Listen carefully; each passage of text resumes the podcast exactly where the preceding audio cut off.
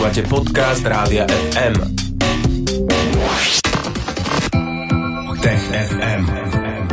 Budúcnosť je dnes. Celý týždeň sme čakali a tá chvíľa je opäť tu. Je štvrtok, je krátko po 15. a je tu spolu s nami v štúdiu Tomáš Prokopčak z Osme. Vítaj. Ahoj. Sme Ahoj, Tomáš. veľmi radi, že si spolu s nami. Dnes sa budeme rozprávať o dvoch um, rôznych veciach a tou prvou témou je, že asteroid Psyche je iný, ako si veci mysleli. Najprv si možno povedzme, čo je to asteroid Psyche. Asteroid Psyche je jednosteliec, alebo teda planétka Psyche, ktoré krúžia medzi Marsom a Jupiterom. Tam je to pásmo planétok alebo pásmo asteroidov. No a je tam veľké množstvo rôzne veľkých e, objektov od e, Ceresu, ktorý má takmer tisíc kilometrov až po niekoľko desiatok kilometrov veľké telesa, čiže od veľkých až po stredne veľké až po relatívne malé objekty. A tá planetka Psyche, ona je aj niečím špecifická zaujímavá? Špecifická bola tým, alebo sme si mysleli, že je špecifická tým, že sa nám zdalo, že e, celú tú planétku tvorí ako keby jadro po planéte. Totiž to, učili sme sa, že planéta má svoju kôru a plášť a vonkajšie jadro a vnútorné jadro. No a vo vesmíre väčšinou vidíme tie planéty, ale e, nemáme úplne dobrý spôsob, ako sa pozrieť na to samotné jadro. Ani na našej vlastnej planéte a už vôbec nie na iných planetách alebo exoplanetách. A my sme si mysleli, lebo astronomovia, astrofyzici si mysleli, že psyche je pozostatok po planéte alebo telese, ktoré nestihlo narásť na planétu, ale zostalo to železné jadro. A preto je veľmi zaujímavé a chceli tam, a aj tam NASA pošle, budúci rok vesmírnu sondu. A čo hovorí teda ten nový výskum? Nový výskum sa pozrel takou trochu inovatívnou metodou na to, čo toto psyché alebo ten psyché vlastne je. Totižto, keďže sme si mysleli, že to je jadro železité, tak sa veci domnievali, že 95% tohto telesa tvorí vlastne kov, alebo to kovové jadro, železité jadro a že je to veľmi hustý objekt. No lenže nový výskum urobil experiment v laboratóriu. Tí vedci ako keby sa snažili nasimulovať um, zloženie, alebo to, čo sa nám na fotkách zdá, že je zloženie toho psyche, čiže miešali rôzne materiály. No a keď prišli k výsledku, že sa to zhodovalo, alebo teda na oko sa to zhodovalo, tak zistili, že vlastne tá výsledná zmes je oveľa menej hustá. Je tam uh, oveľa menej kovu, sú tam ďalšie látky ako pyroxén alebo chondrity a to znamená, že to teleso možno vôbec vôbec nie je jadrom po planéte, alebo teda jadrom, z ktorého planéta nikdy nestihla vzniknúť. Takže asteroid Psyche nie je až taký hustý, ako sa tváril. Dobre, ale poďme ďalej. No a aj si vieme k tej simulácii niečo viac povedať, že ako vedci zisťovali um, to, na základe čoho prišli s novými poznatkami? Áno, lebo spomínal si, že to bol experiment, že Áno, v skutočnosti tá misia tam ešte len poletí, no. čiže sme to ešte nevedeli uh, rozhodnúť, uh, aký má psyche pôvod. Ale doteraz to astronómovia teda zisťovali, keď sa na takéto vzdialené objekty pozerajú, že napríklad skúmajú odrazené svetlo na základe jeho vlastnosti, potom vedia zistiť, z čoho je ten objekt poskladaný, prípadne uh, vedia ako keby porovnávať odrazy rôznych telies a na základe toho odhadnúť jeho zloženie to bola tá pôvodná metóda. Tá nová je, že my tu máme zábery, a vieme sa pozrieť, ako to vyzerá na tých snímkach a pokúšime sa nasimulovať alebo vytvoriť materiál, ktorý by vyzeral rovnako. A keď do toho štádia dospejeme rôznym miešaním rôznych zložiek, tak potom sa pozrieme, že čo tam vlastne máme a aké to má vlastnosti. Čiže to bol takýto experiment v laboratóriu. Samozrejme, keď tam budúci rok odštartuje vesmírna misia a dorazí k tomu telesu v roku 2026, tak ona naozaj prinesie odpoveď na to, že jednak ako to tam naozaj vyzerá a po druhé, z čoho je to teleso zložené.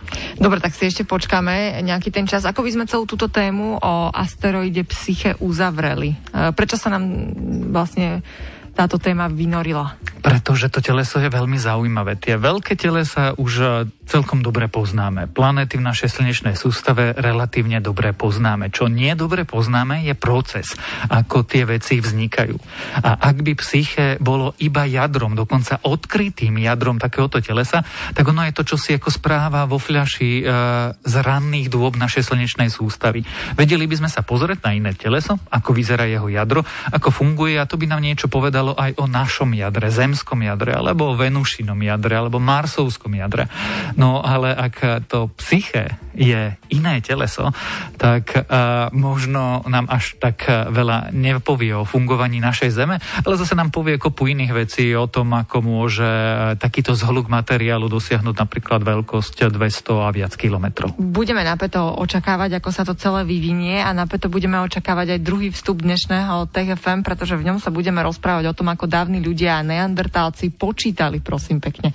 Zostaňte teda s nami a nech sa vám TFM a Radio FM naďalej dobre počúva. Tech FM.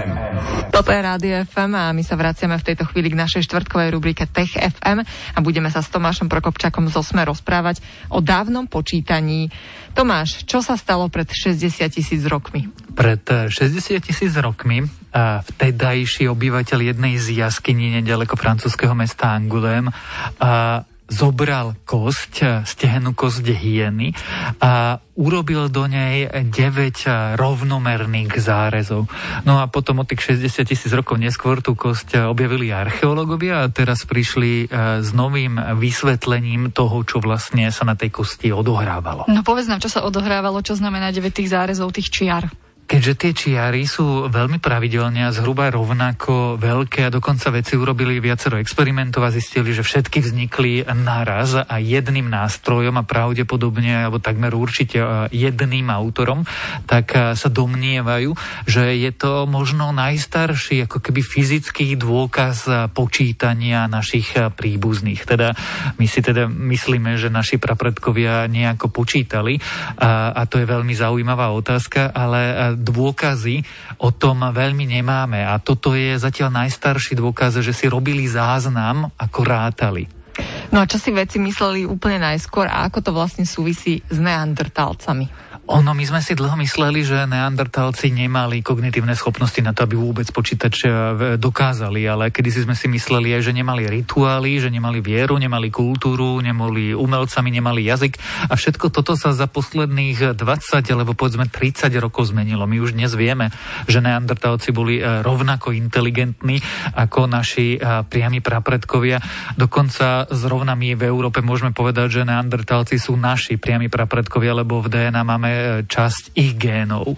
Takže e, v skutočnosti asi nie je ani úplne pravda, že neandertálci boli iní ľudia, boli to len uh, takí naši akože bratranci. Uh, niektorí máme po nich nejaké pozostatky. No a teraz aj ten jeden z posledných mýtov sa ako keby rúca, že mm, počty alebo rátanie, čo je veľmi abstraktná činnosť a vyžaduje výrazné kognitívne schopnosti. Teda to nie je len tak rátať a chápať, že človeka ráta, tak eh, neandertálci to dokázali asi rovnako ako človek eh, rozumný alebo moderný nášho typu. A prečo je s tými číslami, s tým počítaním taký problém? Prečo, prečo je to také náročné? No, je to niekoľko problémov v tom ukrytých. Ten najväčší je, že my dodnes poriadne nevieme, čo sú to čísla. Existuje niekoľko filozofických škôl, niekoľko matematických škôl. A my vieme, čo je rátanie. To vidíme. Máme prsty, vieme si to zrátať, vidíme dve jablka, tri jablka, štyri jablka. Rozdiel medzi veľa jablkami a málo jablkami dokážu robiť aj šimpanzi alebo holuby, aj rôzne tvory. Ale koncept toho, že číslo a teraz akože spočítavať, odčítavať, multiplikovať, násobiť, deliť, to je veľmi zložitá vec, lebo pracuješ s abstraktnými ideami. No a keďže dodnes poriadne nevieme, čo je to číslo, či sme si čísla vymysleli, alebo čísla, alebo matematika je vkódovaná do vesmíru, a o tom sa vedci dodnes sporia, tak má to veľa záhad. A archeológia by niektoré z týchto sporov mohla rozhodnúť, pretože by mohla ukázať ten ako keby evolučný vývoj matematiky alebo počítania. Čiže ak vedci nájdu dôkazy, ako sa začínalo počítať a rátať robiť si stopy o rátaní pred 60 tisíc rokmi, 40 tisíc rokmi a 10 tisíc rokmi a pred 5 tisíc rokmi, tak vieme sledovať ten vývoj toho, ako sme pristupovali k matematike a potom niektoré z tých veľmi veľmi zábavných, ale zložitých otázok okolo matematiky možno dokážeme zodpovedať. A sú ľudia teda výnimoční, keď vedia takto počítať? Je to také fascinujúce? Naozaj nevedia aj ostatné tvory počítať, len my o tom nevieme? Lebo vieš, tak pred 30, ako sám si povedal, pred 30 rokmi sme si mysleli ešte o neandertálcoch, že nemali jazyk, kultúru, rituály a teraz už je to inak. Tak uh, možno všetci vedia počítať aj. Zatiaľ sa nám zdá, že ľudia sú výnimoční, ak pod ľuďmi Lebo rozumieme... sme ľudia. Jednak to sme, vôbec nie sme sebesprední. Ale pod ľuďmi, ak teda rozumieme aj neandertálcov alebo Denisovanov. Otázka je, že či vedia počítať práve vtáky, rozumné, vrány kaledonské, alebo či dokážu rátať šimpanzi. A nie tak ako my napríklad. Šimpanzi dokážeš naučiť chápať číslovky a potom ti dokážu napríklad znakovať, že 1, 2, 3. Uh-huh. Ale samé od seba sa u žiadneho druhu, okrem toho nášho, spontánne nevyvinula matematika. Dokonca ani pri našom druhu sa to nevyvinulo. Všade existujú kmene v Polynézii alebo v brazilskom dažďovom pralese. To potvrdzujeme aj my tu, že sa to u niektorých. Ale vieme narátať do viac ako štyri, ale dodnes žijú mm-hmm. skupiny ľudí, ktorí rátajú 1, 2, 3, 4 a veľa. A, a ktoré vlastne sú necivilizované kmene v tom našom zmysle civilizácie. Čiže ale zatiaľ sú ľudia jediní, o ktorých vieme, že si nielen rozlišujú malú kopu a veľkú kopu, ale vlastne si vedia robiť záznamy o počítaní. Možno no, sú ľudia len...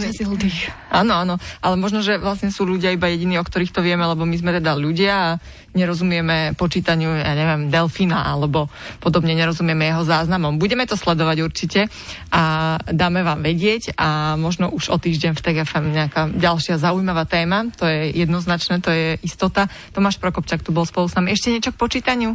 Ja, je to strašne zabavné, ale určite ešte vznikne veľa výskumov, ktoré sa pokusia na niektoré z tých záhad eh, odpovedať. Tak aj to budeme sledovať. Tomáš, maj sa pekne, pozdravuj, sme. Ahoj. Ahoj. Tech FM. Stream, živé vysielanie a playlisty nájdete na www.radiofm.sk.